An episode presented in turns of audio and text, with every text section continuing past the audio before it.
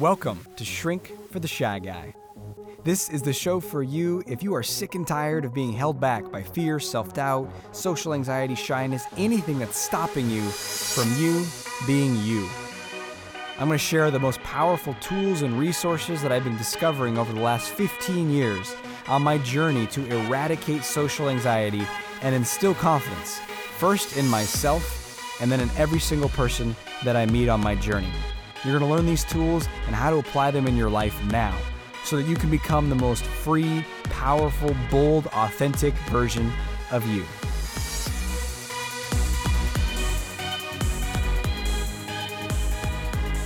Hey, welcome to today's episode of the show. Today, we're going to be talking about confidence no matter what. Because we talk a lot about building confidence in this show, how to develop your muscle, the skill of confidence through learning, strategies, and then action. Building that confidence day in and day out through bold action, consistent action, and really becoming who you're meant to be.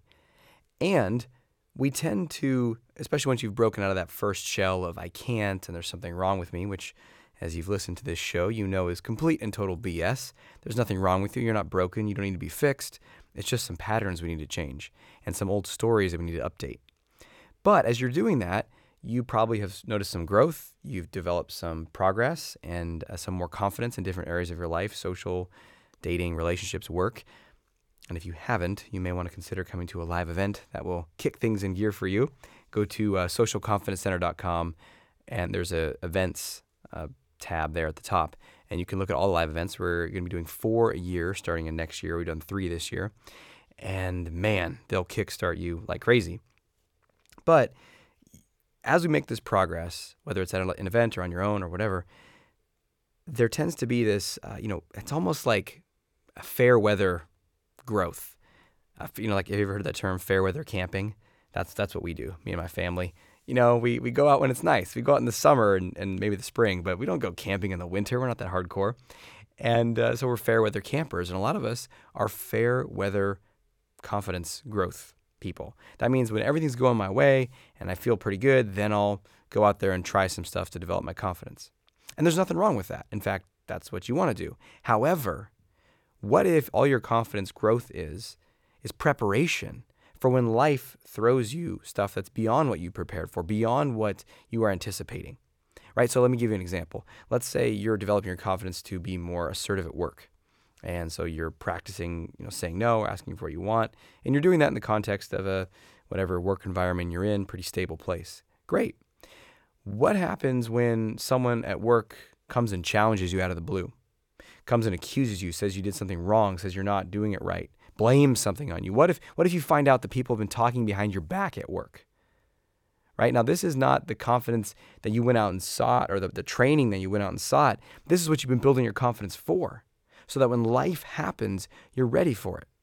Do you follow what I'm saying here? Now, what I'm so excited about is to have an interview today with someone who demonstrates this to the nth degree. Because we're not talking about a coworker talking behind your back or getting fired or a breakup. I mean, those things, you know, can shake our confidence enough. How about being shot? How about someone dying next to you? I mean, these are intense experiences that my guest has been through and then used to grow. So instead of it contracting and collapsing, it actually led to what's called post traumatic growth. Now, as you'll hear in the interview, it wasn't that quick and simple. It didn't happen overnight. In fact, it, was a long journey to get there. But my intention, first of all, she's an extremely inspiring person. And secondly, by listening to this, you're going to realize a couple of things. One, our problems that we think are problems are not real problems. You know, they're, they're I don't want to dismiss your, your challenges, but, you know, for some perspective, it could be like, well, could be worse. And then, secondly, uh, notice how no matter what life gives us, we have a choice. Do I contract? Do I collapse? Do I go into victim mode? Do I go into it's not fair? I'm broken? Or do I step up? And my guest today is Noorjahan Boulden, who's the world's leading coach for survivors of gun violence who are ready to feel safe again and she has a, a powerful story of, of her own of being involved in gun violence, which we'll talk about in the interview. But she's gone on now to help thousands of people all over the world not only just recover from this or heal from this, although those would be uh, absolutely sufficient. But actually, let's go the other way. Use these experiences to heal, feel safe again, and then thrive in life and grow more than you ever would have had you not experienced that tragedy. And because of the work she's doing, she's been featured all over the place in the media Cosmopolitan Magazine, LA Times, Women's Health Magazine, The Trace, and a bunch of other places. So, without further ado, let's dive into that interview with my guest expert, Noorjahan Boulden. So, thank you so much for joining us on the show today, Noorjahan. Oh, my pleasure. Thanks for having me. So, you and I have had a, a number of conversations, and I, I felt like as we were talking, I thought, man, I want to record this to share it because it's so valuable. So now we are doing that. And uh, I, I really just want people, uh, my audience and, and people who listen to this podcast to, to learn from you because the way that you have grown uh, from your experiences and, and the way you communicate and share uh, is very inspiring and, and you walk your walk. So just for those listening, um, we've done a little brief introduction here, but just so people can get up to speed, mm-hmm. uh, why do you do what you do? Why do you help people, uh, shooting survivors, and and help to help them kind of reemerge and grow into life and and make it this uh, uh, transformational experience? Uh, why why do you do that? Why do you focus your energy on that? So, actually, avoided um, anything to do with my shooting for almost a decade afterwards because I was so scared of facing everything that I had been through. Um, and then it wasn't until I got to the point where, you know, everybody's rock bottom looks different. But for me, it was for sure rock bottom where I was so depressed, filled with so much anxiety, just struggling on a daily basis because of what happened to me. Um, that I ended up reaching out and getting the help that I needed, not in one moment, but many moments over time. And as I started kind of reclaiming my life and being able to really be all the way me again and even a better version of myself than I had ever been and finding ways to actually follow my dream again, you know, my dream of being a dancer and being active again and feeling free in the world just to move through life without fear. I realized how many people around me were still struggling, um, how many people even people who had experienced gun violence, you know, in my 17 person office that I worked in, five people had experienced gun violence and were still struggling and suffering in silence. So there were so many people that were struggling. Wow. Yeah. And you'd be I mean it's it blows my mind every time even when I'm interviewed or I'm just speaking to people casually how many people come out to me saying, "Oh my goodness, I experienced gun violence too, but I never really thought about how much everything in my life has been impacted by it until you know hearing your story or talking to you about how things changed. So um, right. Well yeah. it seems like the you know the the incidences of, of gun violence create uh, an intense or can create an intense experience of uh, mortality awareness of mortality survival life and death. Absolutely. and you know and literally right for for people that are around that. And so what can emerge from that and i know from hearing what you've shared about your story there can be mm-hmm. this like shutting down like a lot of fear and then this Absolutely. kind of shutting down and there's so many people who have not experienced that who and yet still yeah. shut down and and live in fear and that desire to control everything to be safe and and and so it can happen it can happen no matter what can it can happen because we're sensitive and grow up in a household that has aggression in it or intensity or it can happen yeah. when we get bullied and when we're younger and, and a lot of the things that the people listening to the show have gone through and yet exactly. what i what i love about your story is that's such an intense form of exposure to that and it leads yeah. it can lead to such a um, strong form of that fear and closing down and so when you were you reach this rock bottom point and then you start to you know step by step get help and emerge uh, what was that process like of of kind of coming out of that anxiety of that fear? Yeah so um, and I, I just want to say what you just said i wholeheartedly agree with it and i have people come to me who have experienced just a, such a wide range of things um, everything from yeah being picked on to you know, going through a divorce or having a, a, troubling relationship, whatever it might be, experiencing the same symptoms just in a different kind of way. So mine's kind of the more extreme version of it and it makes it more apparent, but it's so many people experience this kind of thing and and find their path to reclaiming their life. Um, for me, when I was going through that process, it was it was a combination of excruciating and also the most freeing thing I have ever experienced in my life because in some ways I had to face things that scared the crap out of me. You know, little things. Some of them were really tiny and some of them were really big, but either way they were scaring me and I had avoided them my whole life. So it was mm. hard to get myself to turn toward them regularly.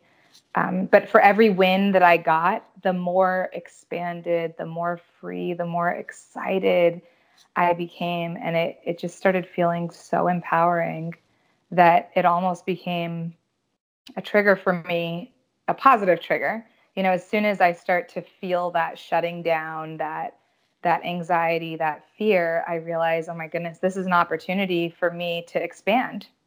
You know, it's a it's an opportunity for me to face this to move through it and to grow. So it's been like a freaking awesome roller coaster. Just, I never knew that life could be so exhilarating. mm. mm-hmm. So it's been wonderful, especially on the other side of most of it. It's been incredible. Yeah, uh, I know what you mean, and that that exhilaration that that does have maybe fear or painful emotions involved in it, as well as excitement and joy. It seems like the ticket, the cost of the ticket for that ride yeah. is doing exactly what you said, which is being willing to face the the fear and face those excruciating moments.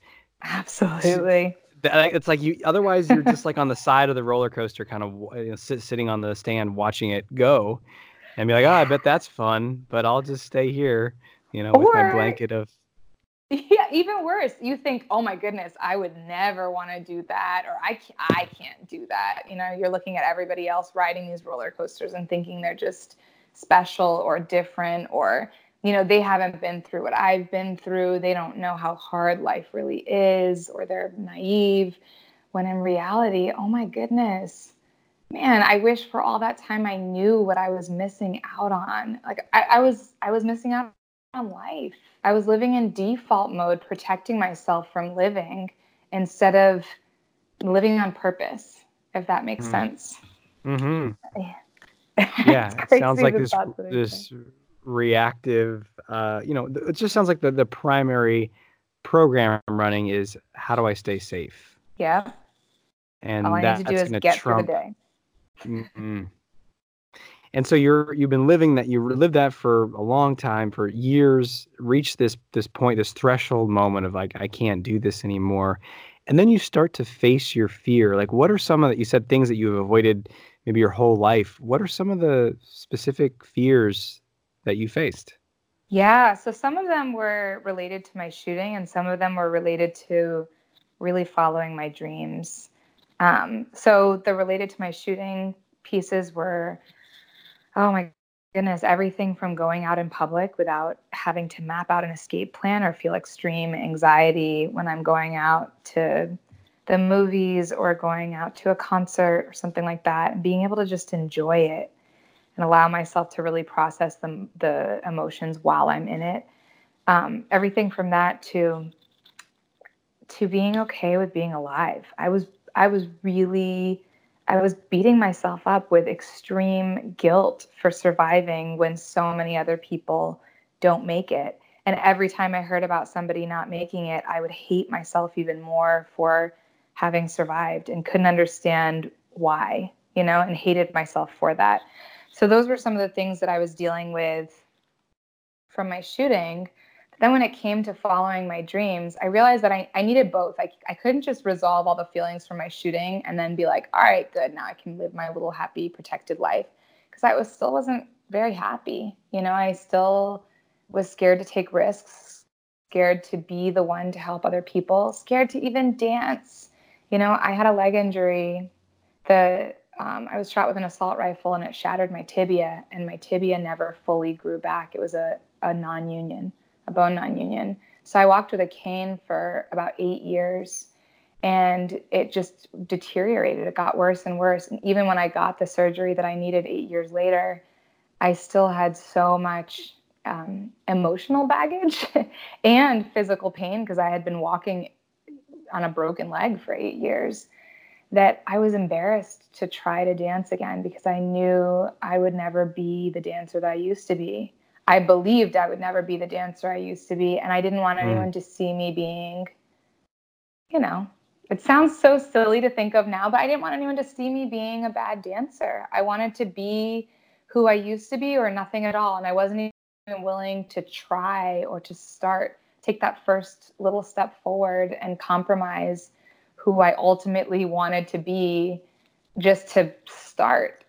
Um, so those were things that I really struggled with. And I, I also struggled with the idea that I would be, I looked left and looked right and tried to find who's the person that's helping survivors. Who's the survivor who says, Hey, if you've been through this, I've been there. I came out on the other side happier than I've ever been before, and I can show you the path to get there and I couldn't find that person. I so badly wanted it to be someone else.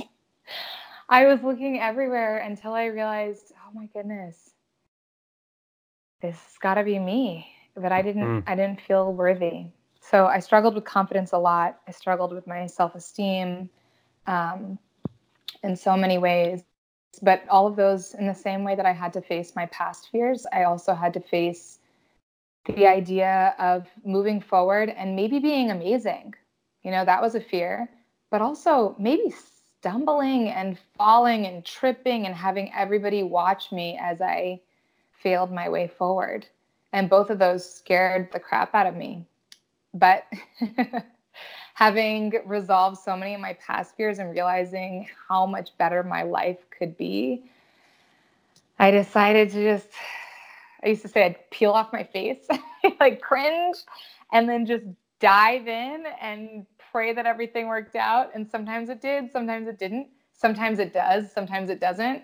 But man, is my life a million times more incredible than I could have ever imagined it being just because I tried and I continue to try and take those leaps and risks every single day. And I'm I'm only going up from here. My word for this year is rise. And I mm. feel like every single day, that's exactly what I feel like I'm doing. So mm. it's been incredible. That's beautiful. I, I love, uh, I love there's so many things that you shared in there that I could just, we could drill in on forever, but I, I have to just let them go. And there's so many gems yeah. in there. So thank you for, for sharing that. And one of the ones that stood out to me was you just as you were sharing that you said it seems so silly now mm. when i look back at back when i was afraid to dance and you know dance again yeah. and maybe not be good at it what why from your perspective now that's silly what say more about that how is that silly why do you see that as silly now because i think eh, from this perspective now that i can look back i have so much more compassion for myself than i had back then back then I was so hard on myself all the time and I needed to be all or nothing. And I was willing to give up my dream because I wasn't willing to be, you know, the greatest I could possibly be the first time I tried. What actually helped me, and is it okay if I tell a quick story about the first time yes. I went dancing? Okay, Please. so it had been a very long time, you know, over a decade since I had danced. And this was my deepest passion passion. Like this, this was freedom to me, dancing. And I, I reached out to a, there was a survivors group that had just started uh, on Facebook, and they didn't have any injured survivors, but I figured I'd reach out anyways and ask for some advice. And I asked, you know, does anyone have any advice on physical recovery? Because I really want to be able to dance again, but I can't. Um, I can't figure out how. And this woman posted a video of a man who had been in a car accident. He had been paralyzed from the waist down, and he was te- teaching other people who are paraplegic how to do yoga. And I watched this video and I was like, man, if this guy is doing yoga, he's following what he he loves, he's teaching other people to do it. I have two legs and they almost all the way function. you know what I mean? To to whatever degree they can, right? One of them struggles, but I have them. They're there. What's my version of paraplegic yoga? Like what am I what can I do if I can't do everything I want to do? And so I decided I was just going to try it. Every time I tried to go running, I would get frustrated because I would have so much pain and I couldn't actually do it. So I'd walk instead, but my leg would hurt and it would be a, felt like a waste. You know, walking's not that fun. So one day I tried to run, failed, was so frustrated, but I was listening to really good music. So I just decided, you know what? I'm just going to start dancing. And I was out in the street. I was in my little suburban neighborhood, okay, in this little tiny neighborhood where everybody knows each other. But I was like, screw it. Okay, it's a Sunday morning. I don't care who sees me. And I started dancing a little bit. You know, I was embarrassed a little bit at the beginning, but then I started just dancing full out and just dancing my heart out. And of course, my leg hurt sometimes, and then I'd slow down. I listened to my body. But as I was dancing, I made it to a main street it's a really, you know, multi-lane street. Cars were passing by. I knew they were watching me, and every time a car passed by, I imagined that it was filled with people who knew exactly what I had been through, who knew that I had gotten shot when I was 21 years old, that my dreams felt like they were shattered in that moment, and that they were watching me and cheering me on and just being like, You can mm-hmm. do this. You're amazing. You've got this. And just imagining that, it, it helped me feel more compassionate for myself. So I danced my butt off all the way around the entire block got some some beeping. Hopefully it was good beeping. Who cares? Either way. It was them cheering you on. Right? Exactly how you saw it. exactly. And so I started going on dances and actually going on those dances. Not only did it help me build compassion for myself, but it helped me understand what hurt, what didn't hurt, and then to just allow myself to adjust based on what my body was telling me until I got to the point nine months later where I ran for the first time. And then I ran for the second time and it hurt, but I just loved on my leg. I did my best to love and accept. I had a lot of frustration around the fact that I couldn't physically do what I wanted to do. And I let myself process those emotions as I was running. And then I kept running, kept running until this year, for the first time, I joined a soccer league so I've been playing soccer, I've been teaching dance. I feel a thousand percent free in my own body, which doesn't mean I don't feel pain. You know, a couple weeks ago, I had to walk with a cane again, and I felt I was a little defeated, but I bought myself a brand new purple cane and got some matching purple lipstick to go with it and rocked it. And I think because of that, it, it passed really quickly because I just decided to have fun with it, you know? And just mm. enjoy whatever I can get out of it and let go of the rest. Hmm. Yeah, and it, it reminds me uh, from my own experience with with pain. Just you know, we yeah. how much it's emotional and energetic and how we respond to it. Just you know, I, I don't know what percentage, and I don't want to try to say for everyone what it is, but it seems like it's like ninety percent plus of yeah. all these different pains we have. It's is heavily influenced by these things and yeah. um, so it's it's fascinating to see that uh, you know something that, that, that could have been you know something that was in place and so real yeah. you know like oh it's my broken leg that you know so this is going to have to be this way forever and then all of a yeah. sudden you really start to release you know in those dances what i hear there is just a deep releasing of embarrassment and yeah. fear of what other people are going to think and just how much that's like stored in you in your leg and elsewhere and just how much it's like when you face that and really see that there's no threat like someone yeah. judges you or whatever you don't even know or it doesn't even matter or it's it's like a it's a ant compared to the just sacred mountain that is your ability and your own self and your own growth and what you're here to do so it's just it's nothing in comparison Absolutely. to that. Absolutely. Yeah, it actually blew my mind because I thought that it would be impossible because mine felt this is a very real injury. You know, my bone was shattered. I have arthritis. I have whatever. All of these things that have t- titles and names, excuse, almost like excuses. Latin. If they're Latin names, they're even they're even more official. And it almost felt like, okay, I have a legitimate reason that I can't get better. Was I? I was looking for the reason that I couldn't get better instead of looking for the possibility that I could. You know, the mm. possibility that the what felt impossible was absolutely impossible and it wasn't going to happen in one moment and that was hard for me. You know, I had to I had to process that too. But that over time it would. And again, when it when it came back a couple weeks ago, I was like, "Man, I haven't walked with a cane in over 9 months." How is this happening again? Just, it's okay. Let it go. Don't let that be. I didn't need to have another emotion telling me why I can't. Mm-hmm. I just needed more yeah. permission to know that it was going to continue to get better no matter what. And and I and I think there's something about so I've been really fascinated by uh, pride in probably the last couple of months. Man. I was uh, yeah. rereading um, David Hawkins' book Letting Go and and looking mm. at the mm. emotional uh, scale he's got in that book, and you know, pride being one of the emotions, and and for some reason, this time reading it, that really stood out to me because I always thought of pride as you know, thinking of someone who's sort of arrogant, prideful, mm. that kind of thing. But what yeah. I realized this most recent go around was that the way that pride manifests for most of us is actually not that. It's actually this obsessive fear of what other people are going to think. Because that's yeah. just as much pride as I got to be better than everyone. It's like yeah. everyone's looking at me and oh my gosh i gotta look good for everybody and it's so pride oriented and yeah.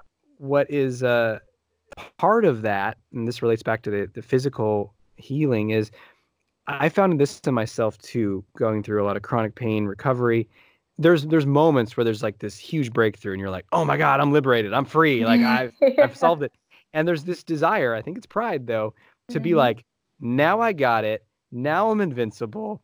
Yeah. I'm the one who like just a total success story and then never had pain again. Yep. And then there's when, the pain returns, it it's you know that scared part might say it's forever, but it's really not. Yeah. You know, as you demonstrate, you can work through it pretty quickly. But there's still like this ego bruise of like, oh man, ah.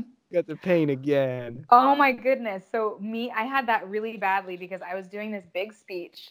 I was speaking at a commencement and I was literally walking with a cane all week and part of my speech was about how I can run, I can dance. and I was like, I cannot show up to this commencement with a cane. Like I can't say all of these things. And as I'm as I'm becoming to, you know, more and more well known for the work that I do, there's this part of me that feels like you can't do you can't let people see the fact that this this comes back up because then what you're it, it completely undermines everything that you're saying. You know, like everyone's going to think you're a fraud. They're going to think that you don't really know what you're talking about because look, you still have to use this sometimes.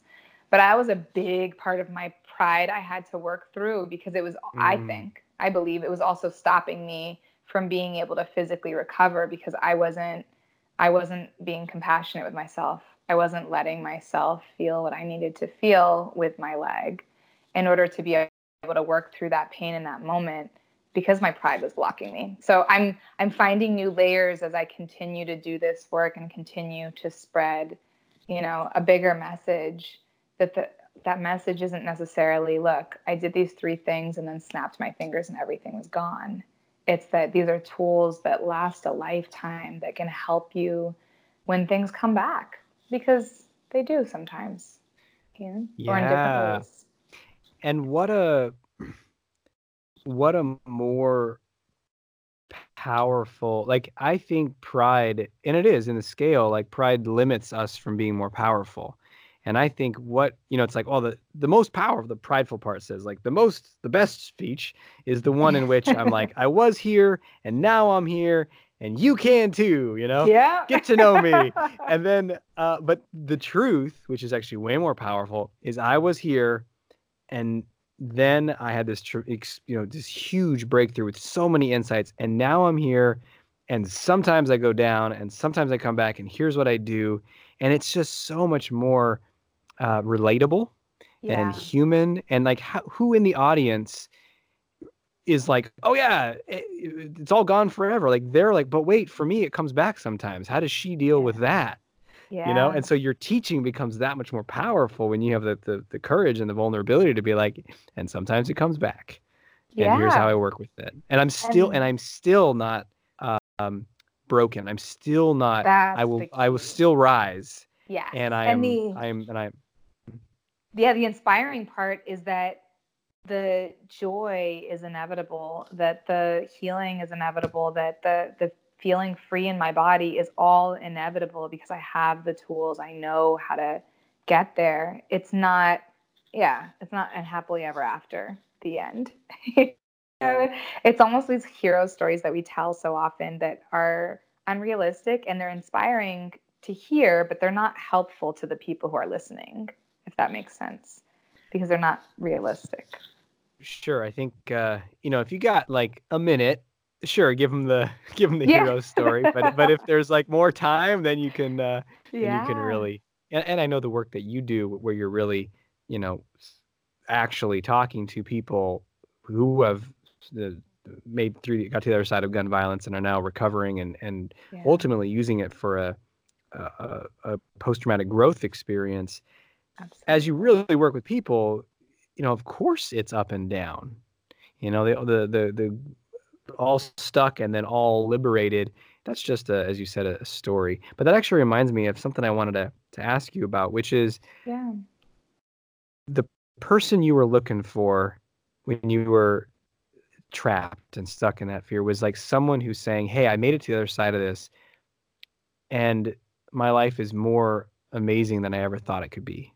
Yeah and then you realize that that person is you to, yeah. to spread that message and that's awesome and i love that discovery of, of a of your your purpose or one of your purposes in this life being kind of discovered or revealed to you in that way and yeah. and yet that is something that i think most people like man if we could internalize that knowing that yeah. this thing and again what i love about the this your story is it's it's like other day-to-day things but just the dial is turned up to an 11 right so Absolutely. you know yeah getting you know being in that you know, bad relationship or abusive relationship actually could be the best thing for you because it led to blah blah blah or whatever yeah. getting fired could have been that but if you take it so far as like getting shot and having your leg bone shattered and watching people around you die which is everyone would agree like a a horrible event that yeah. no one would want and yet that even that can lead to something to to good, to something way better. That is something that uh, is part of your message, and I think is so essential for everyone to be able to apply to whatever it is that we're growing through. So the question is, do you yeah. believe that? Is that like a philosophy you have about everything? Like every sort of quote bad event actually has the seeds in it of something great, or do you not take that to every event? What's your way of working with that? Yeah, that's a good question. Um, I think the really quick and simple answer would be I don't I don't have any concrete beliefs in my life anymore. I used to have really concrete beliefs and I'd be like everything that's like this is like that. And now I realize that, you know, I I like ideas better because ideas allow for openings and they allow for other people to find what it means to them. So the idea, yeah, is absolutely that I I I think I won't even say I believe, I think that your best, most expanded, most free life is always on the other side of your biggest fears. So whatever horrible thing has happened in your life, whatever you've struggled with for a long time, it can be, I just feel insecure. You know, I don't feel good about myself and I can't pinpoint when it started. I just feel that way. Or it can be some traumatic event that took place. It could be anything. But whatever it is that scares you the most, that is that is going to be the catalyst to get you to the best parts of your life. And I for a little while I was like, it's it, that's what your dream is. That's what that's what you're meant to do. That's your calling in this world. But that's for everybody to determine for themselves. You know it could just be your hobby. It could be that you go out dancing on the street every once in a while because it makes you feel free. Or it could be that you're out there helping other people find their freedom. I know for me the most incredible practice that i've started is um, i write down all of the things that that if I'm looking forward, I write down all of the things that I want to accomplish and I choose the one that scares me the most and that's the one that I do first because I know that's going to expand me and provide openings for every single thing that I want to accomplish. I also look at what's scaring me the most in my life right now. You know, whether it's a goal that I want to move forward or something that's haunting me from my past, whatever it is, that's the thing that I need to turn to. And that may be the direction I need to turn to move forward. But I I wholeheartedly believe that if something bad has happened to you, eh, and I'm remembering how I felt a long time ago, if you told me that this shooting was going to be a positive part of my life in any way possible, I would have thought that you were crazy and delusional and just didn't understand. But the truth is, on the other side of that is everything you've ever wanted. And the longer you hide from it, the longer it's going to haunt you.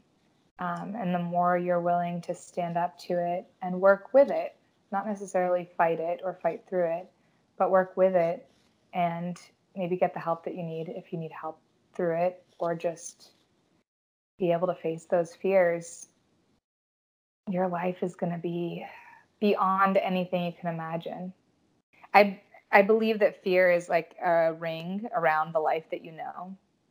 So when you have that ring around your life, it's hard to see outside of it, right? All you see is everything inside of inside of the life that you know with the fear on the outside. But when you break through that fear, you see so much more for yourself than you could have ever imagined. But you can't really see that. You can't even believe that it's possible until you break through each layer of fear. So, yeah. Mm.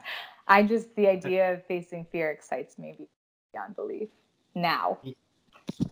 Yeah, I love that. and I, I absolutely resonate with that. Uh, seeking, seeking fear out after having spent so many years avoiding it and, and yeah. experiencing the results of that way of being and then getting a taste of the opposite and then it just really shifted to like oh yeah this is a much better orientation and Absolutely. do you need to remind yourself of that or kind of motivate yourself to do that or come back to your why? Or is it just the lessons of your life have so made that so apparent that it's not even really a an ongoing choice anymore? You know because the practices you're talking about list everything i want and what's the most scary thing? What am i scared of in my life? I'm going to move towards it yeah. you know people hear that and they're like yeah yeah just like they hear you know work out every day and do this yeah. and they're like yeah Let's and then it. they you know it's day four and they're like oh yes this is hard yeah. so uh, do, do you feel that and if so how do you work with that maybe part that resists or doesn't want to do scary stuff oh yeah Oh my goodness. Of course, of course. If I ever got to a place where I was like, you know what? I'm just good at life. I'm just I think I'm I think I'm good. I got this. Then that to me is a sign that I'm not willing to grow. If I'm re- willing to grow, if I'm ready to grow, which I hope that every day for the rest of my life I'll feel this way. Um, I ask for a guide in my life. I ask for a guide and I ask for a community. Now, it depends on what people believe in, you know, whether you believe in God or the universe or whatever whatever you might believe in. I just put it out there. I just say, you know what I really need right now? I would really like a guide to help me with fill in the blank, whatever it is that scares me. Right now, it's money. I'm like I would really like a guide to help me with money in my life. And when I say it out loud, all of a sudden things start coming toward me. So I'll say it out loud. I have two guides now who have popped into my life to help me with money. And they, for me, community is really important. I think for most people, community is really important that support, that energy. Um, so I like to join programs. I love coaching. I think coaching is phenomenal. Um, and what I love about coaching is that it's not about diagnosing or telling you what to do. It's really more about asking the right questions so that you can find the answers that are already inside you. And it's about showing up. Um, and I, and having that community really helps me to show up even when I don't want to show up. So, absolutely. I, I get scared of my fears all the time. In fact, when I write those lists and I choose the one that scares me, I try my best to call myself out to everybody that I possibly can hey, everybody, I'm working on this program. I'm super nervous about it. I don't know how the launch is going to go. So, you know, know that if I go into hiding, please try to pull me out because I probably need support at that point. Hmm. Um, and then I'll I'll show up and let people know when I'm having a hard time and try to get all the help that I need. The difference between the old me and the new me was that I was scared to take up space. I was scared to tell people that I was having a hard time. I wanted to be the brave one. I wanted to be the one, which I didn't know. I didn't necessarily know what brave meant. I thought brave meant sucking it up, um, pretending everything was okay. But I wanted to be the one that people went to instead of the pe- the person who went to people. Mm. And I realized that when I reach out for help, it gives other people permission, other people in my life, to reach out for help when they need it too. It actually builds connection. It's a two way street. Um, and when I wasn't doing that, I wasn't helping anybody. I wasn't helping myself, but I also wasn't helping the people around me because I didn't have any capacity to help anyone. I was holding in too much. Mm. So um, I always I reach out for help constantly. I love help. I take up space when I can, um, and that allows me to provide space, so much more space to the people I love than I've ever been able to do before. Yeah, just it feels like circulation of sorts versus yeah. hoarding or something. Like I'm gonna yeah. keep it all inside versus like you know, and that's that circulation being like giving of and receiving. You know, we whether it's support or help, and I just think of that actually as an expression of love, and and it might be a very skilled kind of nuanced expression of love if some if someone is giving you coaching or specific guidance or teaching, but yeah. it's still this like energy that that you're receiving and then that, of course you then can give more because you've received and it just feels like this and back to what you were saying earlier about being really open to life and it therefore being more exhilarating and uh, what's interesting is you mentioned coaching and i know that's how we met we were in a or are in a, a group coaching uh, mastermind together mm-hmm. and uh, what i was curious about is this growth that you experienced um, to emerge from what many people would describe or diagnose as PTSD and yeah. you know from some of the stuff you're describing. Did you overcome the stuff and the help that you needed? Was it through coaching or did you need to go through a more medical or clinical approach? Did you use both? What was your experience with that? So I actually tried. I tried to do therapy. Um, I tried it pro- probably like seven or eight times throughout the wow. ten years. Yeah, I was in some ways I gave up. I gave up after I had a bad experience. I would give up up and I would take, you know, I wouldn't go back for a while, but then I'd get desperate and I'd go back and try a different person. So I went about 7 or 8 times and I it, it just never really resonated with me. I I can't say oh and I had horrible people and they were this this and that. It just therapy wasn't at least in the way I experienced it, it wasn't what I needed. It wasn't what I wanted. Um, and it was it wasn't working for me. And so I I randomly met this woman. I had asked for a guide. I'm telling you, asking for a guide out. I just I I was really in a bad place and I needed I, I needed help and I asked for a guide and I was pretty specific about what I wanted. I wanted a woman. I'm Muslim, so I wanted a Muslim woman that I could confide in.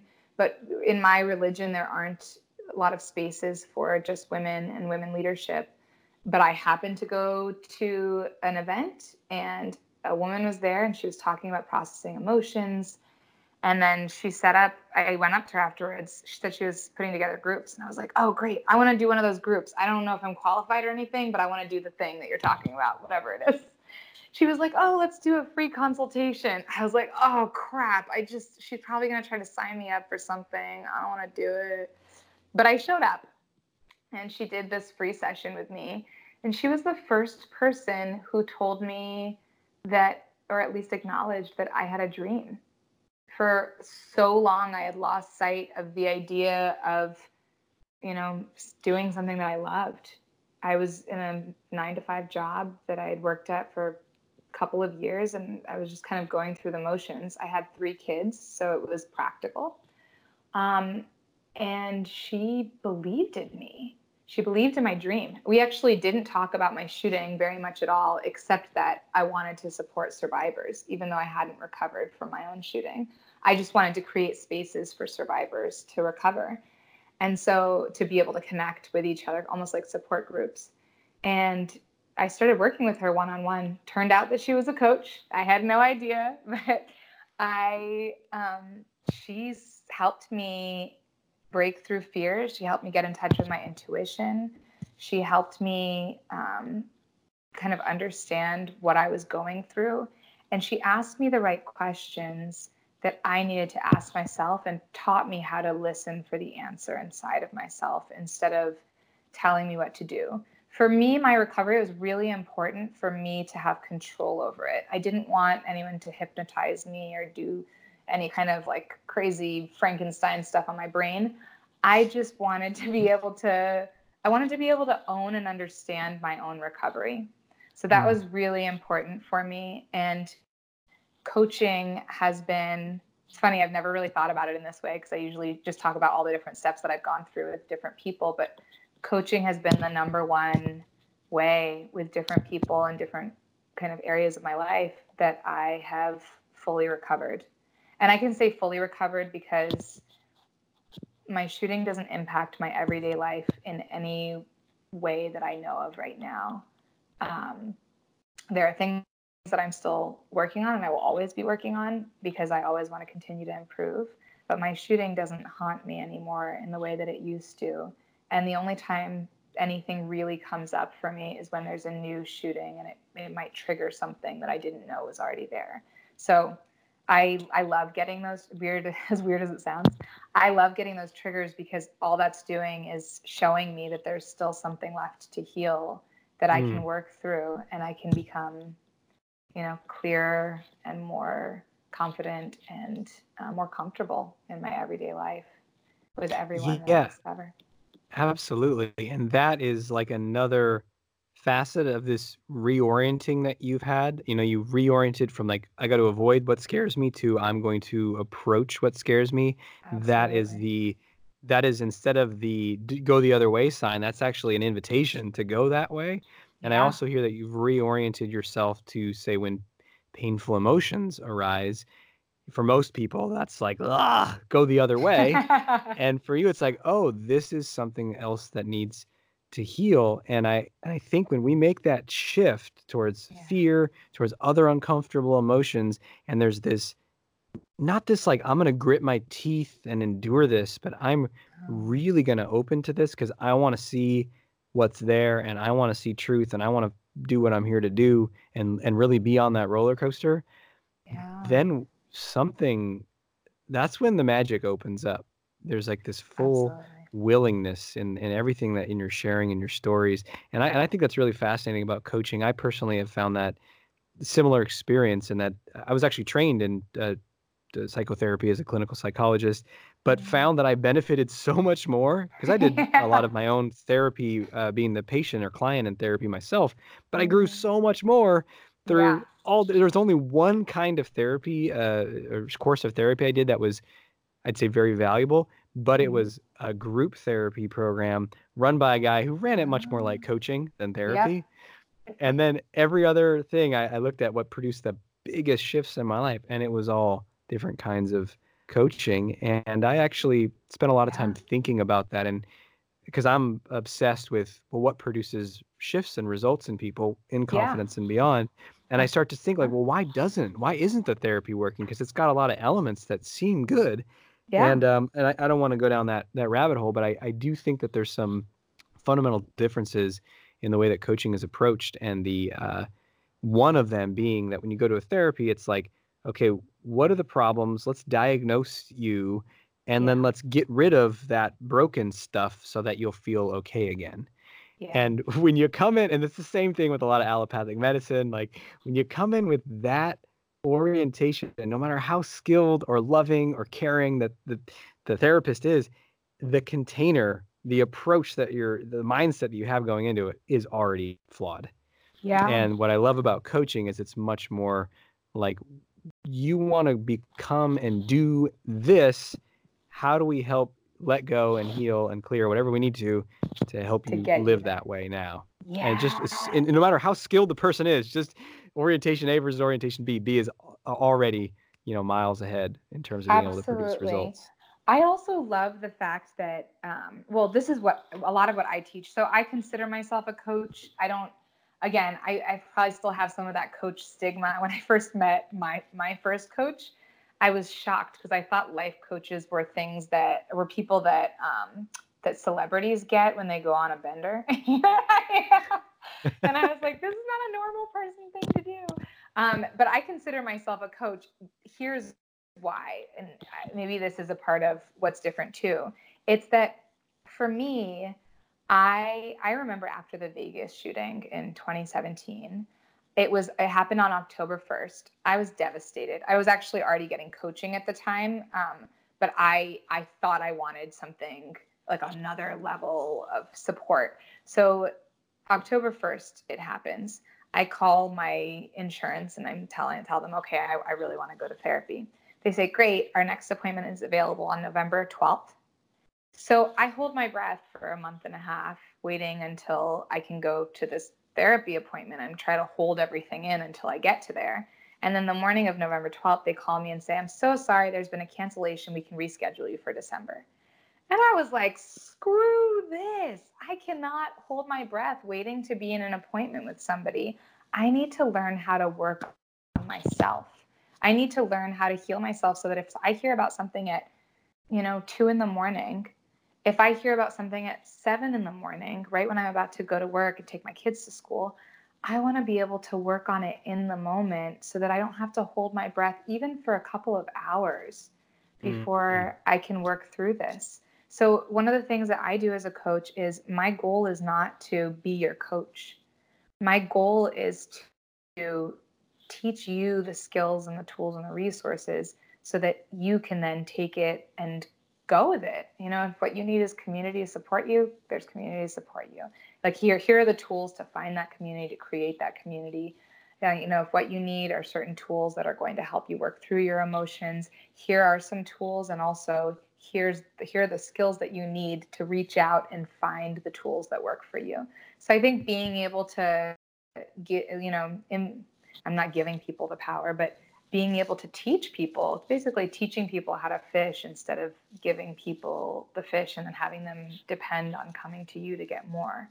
You know, being able to learn how to work through your fears, whether it's because of your past or moving forward into your future, and having those tools and resources and skills, I think it's invaluable. So that's that's my goal in working with um, with. I love it. I love it. And so I I mean, I'm sure people listening can see how your support, your coaching can uh, go go way beyond uh, some. So someone listening doesn't you don't have to be a shooting survivor to benefit. And I just think people could benefit from learning more from you. And so what are the what is the best way for people to do that? Is there a website or a place they can go to? And if so, let's have you share.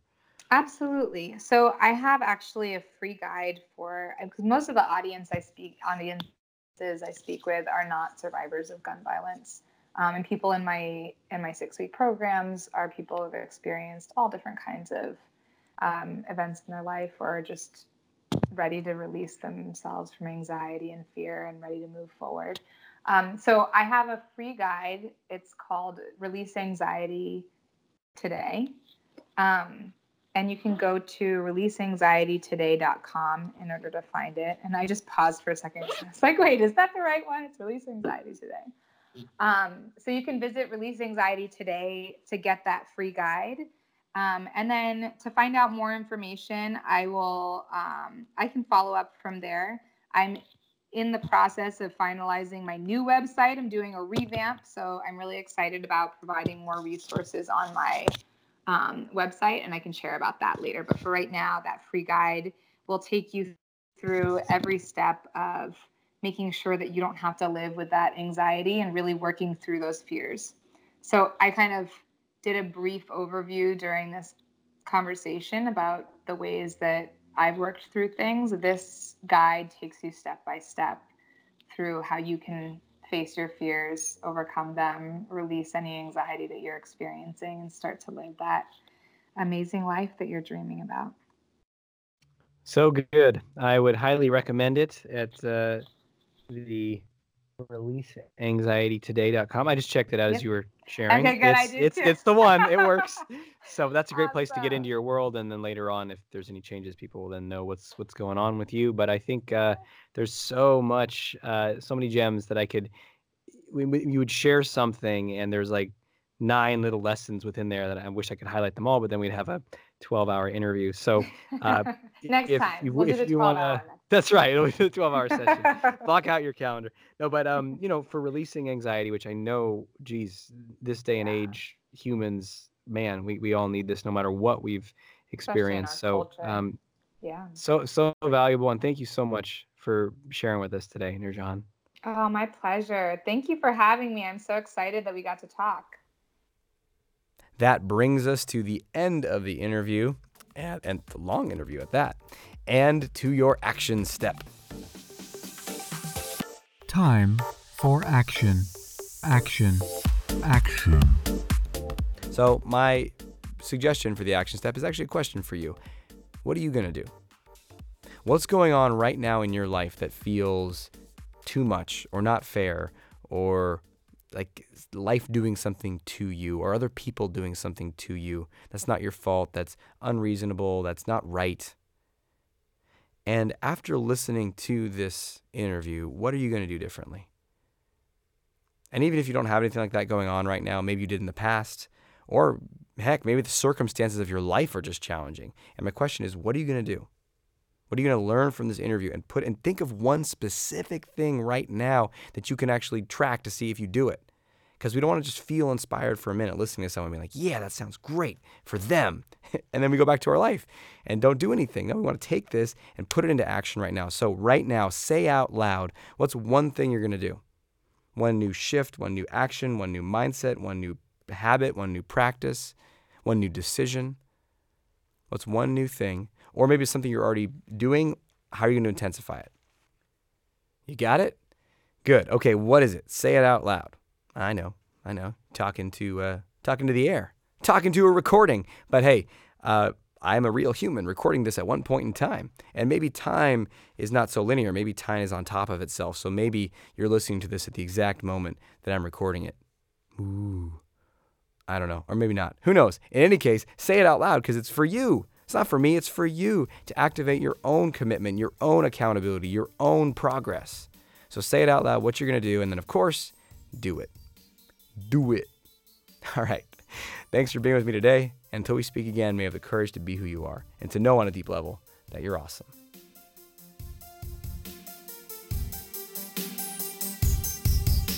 Thanks for listening to Shrink for the Shy Guy with Dr. Aziz.